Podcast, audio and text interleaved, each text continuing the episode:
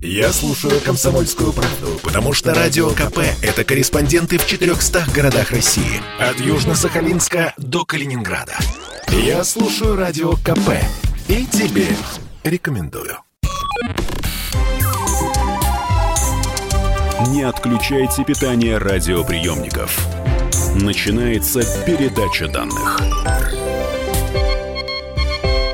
Здравствуйте, друзья. Это передача данных. У микрофона Мария Баченина.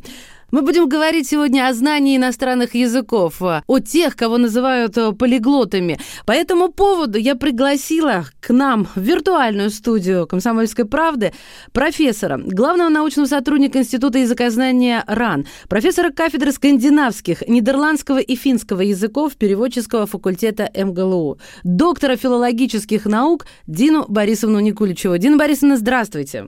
А, здравствуйте. Скажите мне сразу, сколько языков может выучить человек? Ну и вопрос вы сразу задаете. Мы такие. Здесь сразу будет ответ зависит от многих факторов.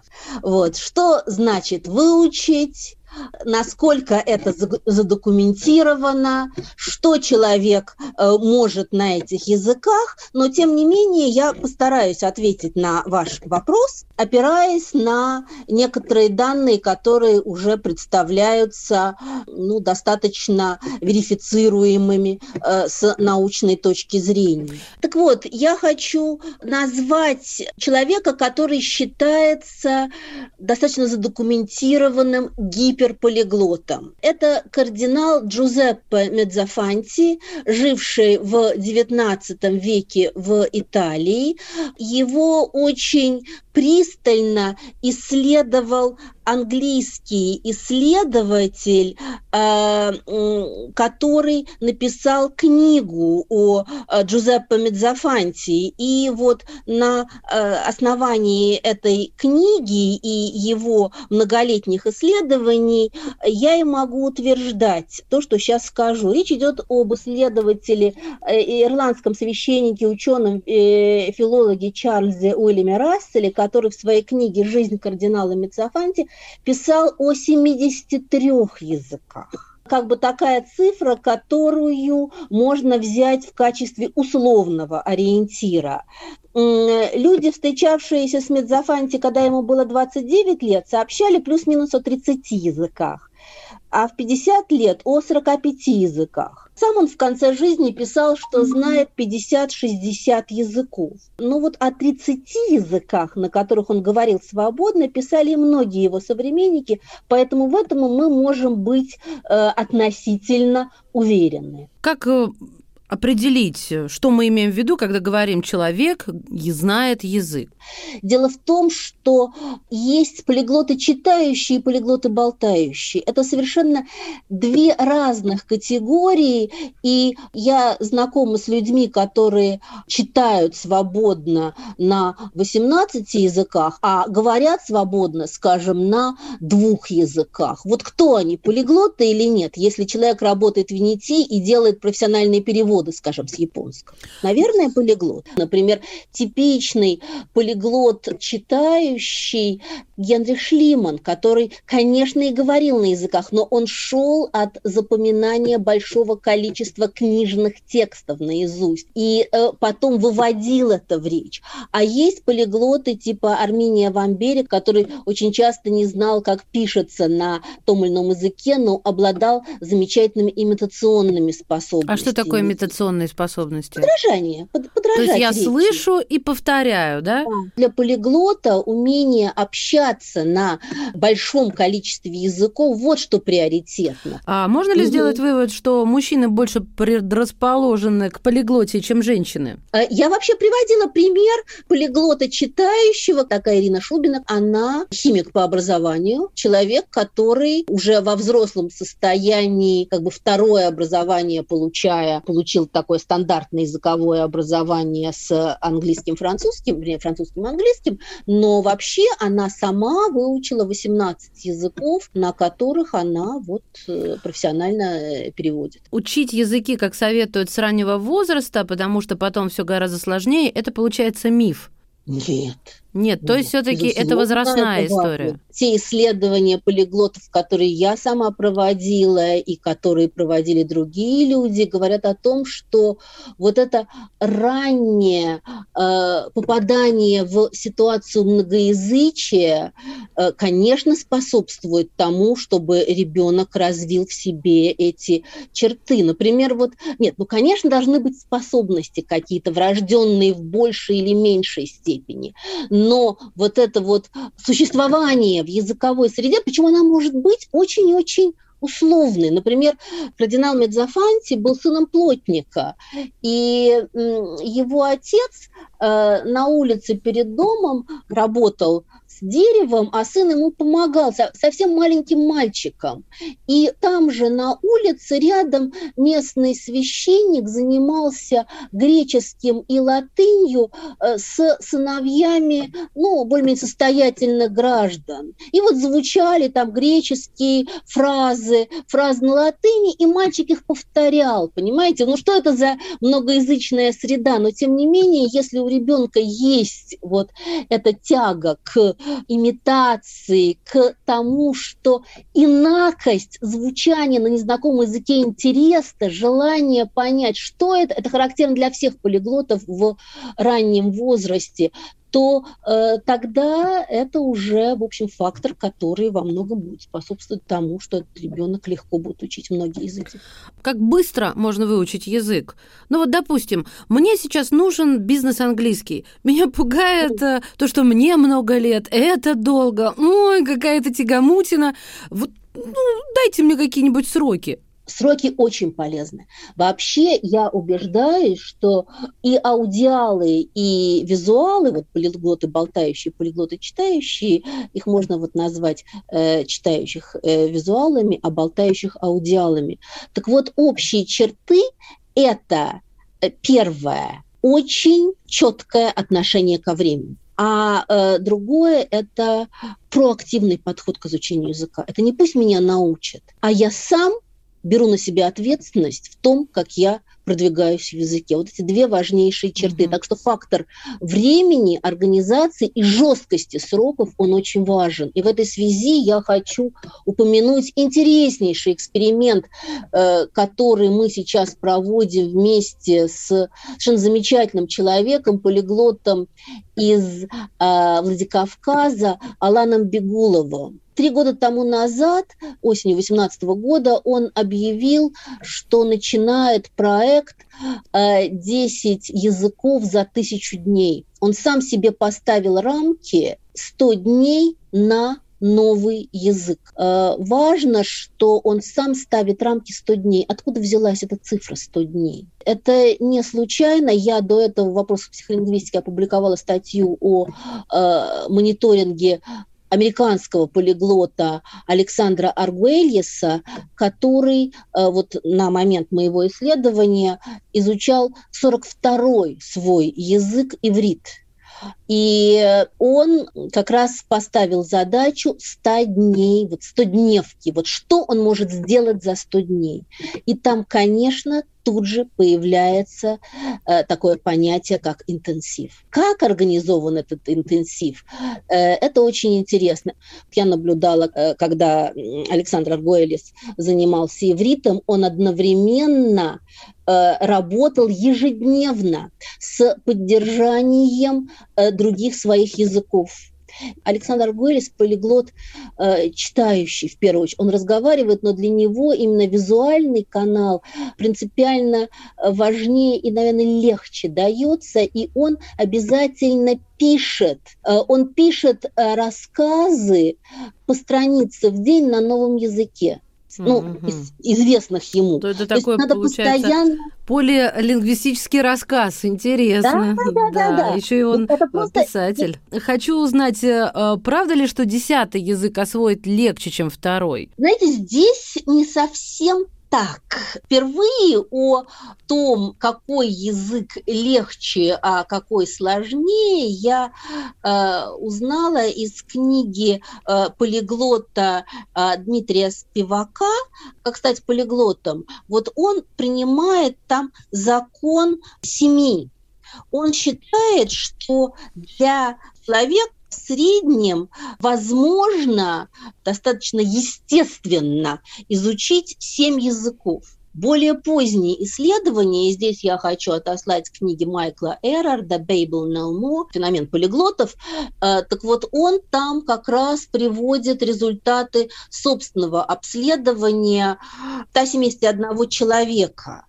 И он э, пишет, что из этих 71 информанта 68 человек э, знало Э, шесть языков. Как были набраны эти информанты? Он подыскивал людей, которые сами о себе говорят, что им легко даются иностранные языки и что они знают несколько иностранных языков.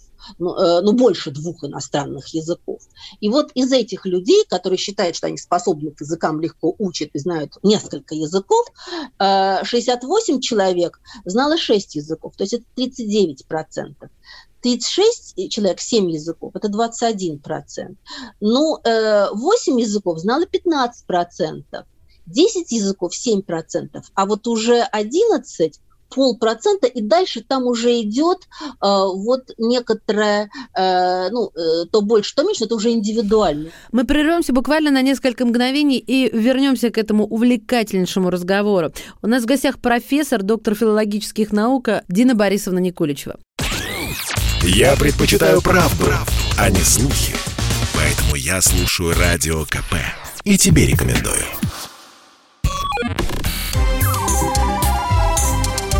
Не отключайте питание радиоприемников. Начинается передача данных. Мы снова в эфире. Это передача данных. Меня зовут Мария Баченина. В гостях у нас сегодня профессор, главный научный сотрудник Института языкознания РАН, доктор филологических наук, профессор кафедры скандинавских, нидерландского и финского языков, переводческого факультета МГЛУ Дина Борисовна Никуличева. Все эти полиглоты, о которых вы говорите, они превратили а, вот а, свою полиглотию в профессию. Ведь для этого нужно время. Вот а, несколько языков за 100 дней, вернее, каждый язык за 100 дней – а, вот здесь исследование, тут исследование. Ну, люди, то есть это их работа, они живут этим. Это невозможно совместить с чем-то рутинным, обычным. А, вы знаете, и да, и нет. Если речь идет о гиперполиглотах, наверное, вы правы. Господи, кто Но... это гипер? Это сколь? Это от скольких? А гиперполиглот, а вот, пожалуйста, вот даже эти цифры уже показывают, что после 10 языков у нас идет резкое падение количества людей, которые э, знают э, 11, Больше, 12, да? 12, 14, это уже гипер. 20, 25. Ну вот 20 языков, это все уже считают, что это гиперполиглоты. Но угу. вот судя по э, исследованиям Эрарда, можно сказать, что уже после 10 э, языков уже человек выходит на какой-то другой уровень. Он просто устает, наверное. Я шучу. Ну, Восхождение требует сил, но восхождение дает силы. Те люди, которые действительно э, являются гиперполиглотами, это их модус виванди. Это действительно способ самореализации в жизни. Это, э, ну, действительно, это часть их личности. Ну, это потрясающе, Поэтому, да. конечно. Но вы возьмите жителей современной Швейцарии – ведь э, у меня достаточно много знакомых европейцев, которые знают э, 5-6 э, языков, ну просто потому, что они образованные люди. Погодите, ну про Швейцарию вот тут даже любопытно. Хорошо, английский, французский. Немецкий, итальянский, и население там мультиязычное. Да, ну там же вообще, в общем, там от кантона к кантону все, все поменялось, и никто конечно, никого не понимает, конечно. если не знать. А вот я, наверное, задам сейчас два два ключевых вопроса. Первое, как выявить предрасположенность э, к полиглотии? Вот, вы знаете, я, конечно же, примеряю все на себя. У вас э, выдержка, знаете, как у фотоаппарата, больше, то есть статистика у вас богаче. А, я понимаю, что мне школа дала очень хорошую базу просто железобетонную и еще сверху цемента слой.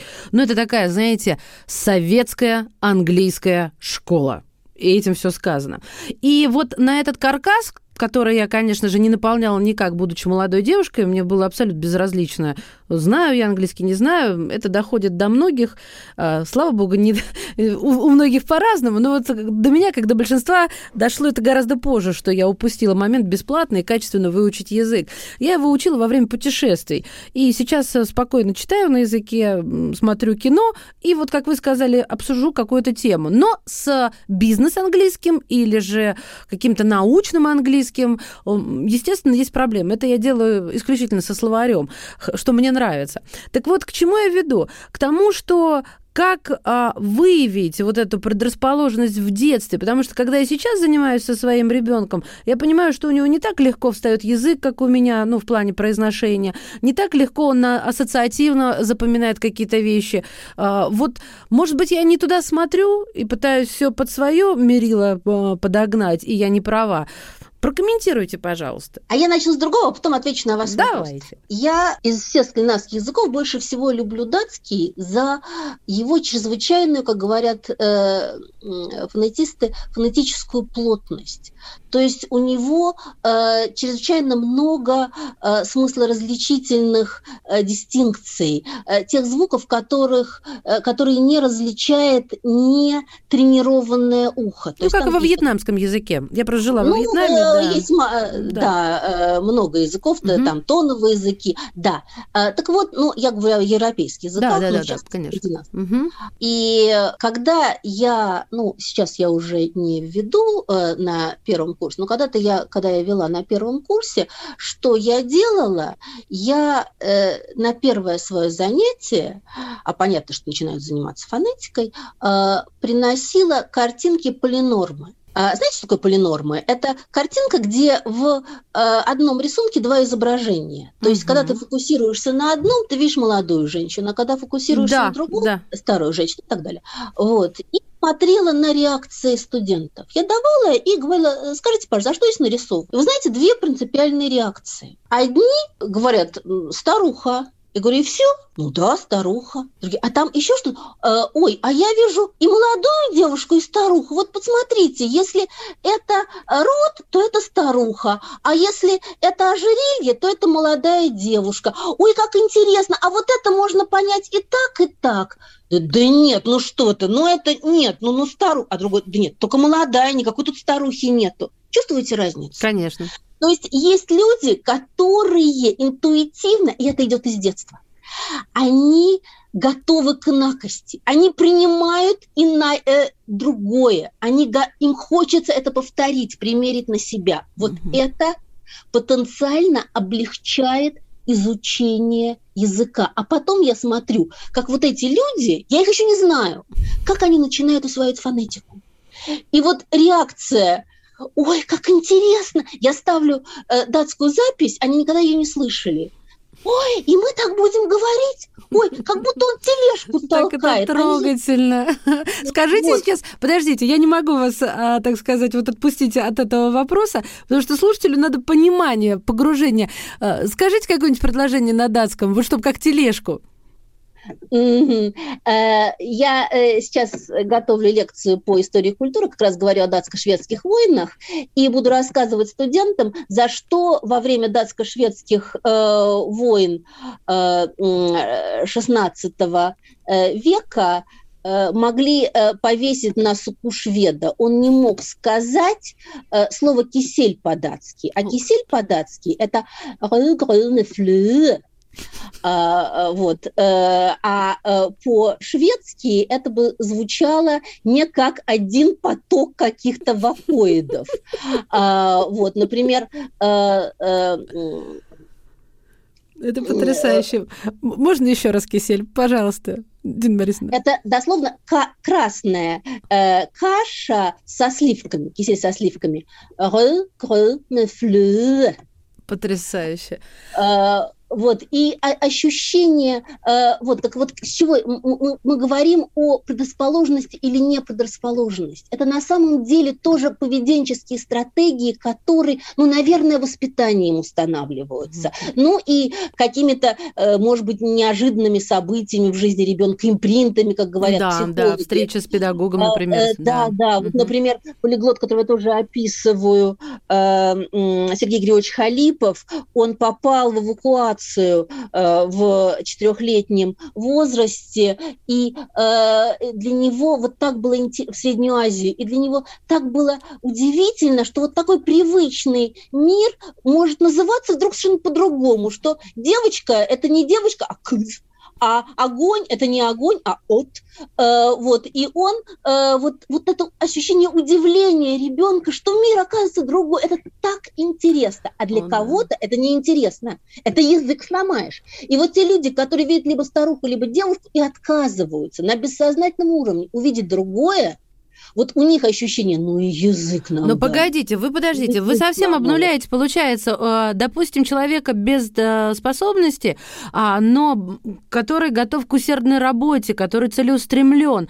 А, не только ведь врожденные качества могут играть э, Нет, роль. А это, а это не врожденное, это просто вы меня спросили о другом, вы спросили о том, как узнать, легко ли человеку будет изучать иностранные языки или нет, вот э, смотря на маленького ребенка. И вот когда ребенок старается имитировать, повторять, э, когда он услышал песню и начинает на другом языке, не понимая ее, начинает ее петь, вот, ему хочется вот чтобы у него речевой аппарат двигался по-другому. Ему это интересно, он играет. Вот великолепный пример, великолепный. Я теперь все поняла, у меня встало вот все, все в ряд. Но ну, тогда скажите одной строкой, потому что время. А все-таки достаточно ли а, целеустремленности и усердной работы, или же нужны врожденные качества? А вот целеустремленности и усердной работы достаточно для того, чтобы выучить нормальный для нормального человека э, э, ну вот, пере, не перечень, а нормальное количество языков, и опять-таки ссылаюсь на Дмитрия Спивака, ну, скажем, 7 языков плюс-минус 2 вот по закону Миллера, э, хотя, говорю, это не имеет отношения к кратковременной памяти. И это доказывает как раз вот этот проект 10 э, э, языков за тысячу дней, э, когда очень хорошо организовано время, когда человек много работает, ставит перед собой цель и получает великолепный результат. Спасибо есть... вам большое. Как говорится, Thank you very much. У нас, да, у нас в гостях а, была профессор кафедры скандинавских, нидерландского и финского языков переводческого факультета МГЛУ. Передача данных успешно завершена. Не отключайте питание радиоприемника. Скоро начнется другая передача.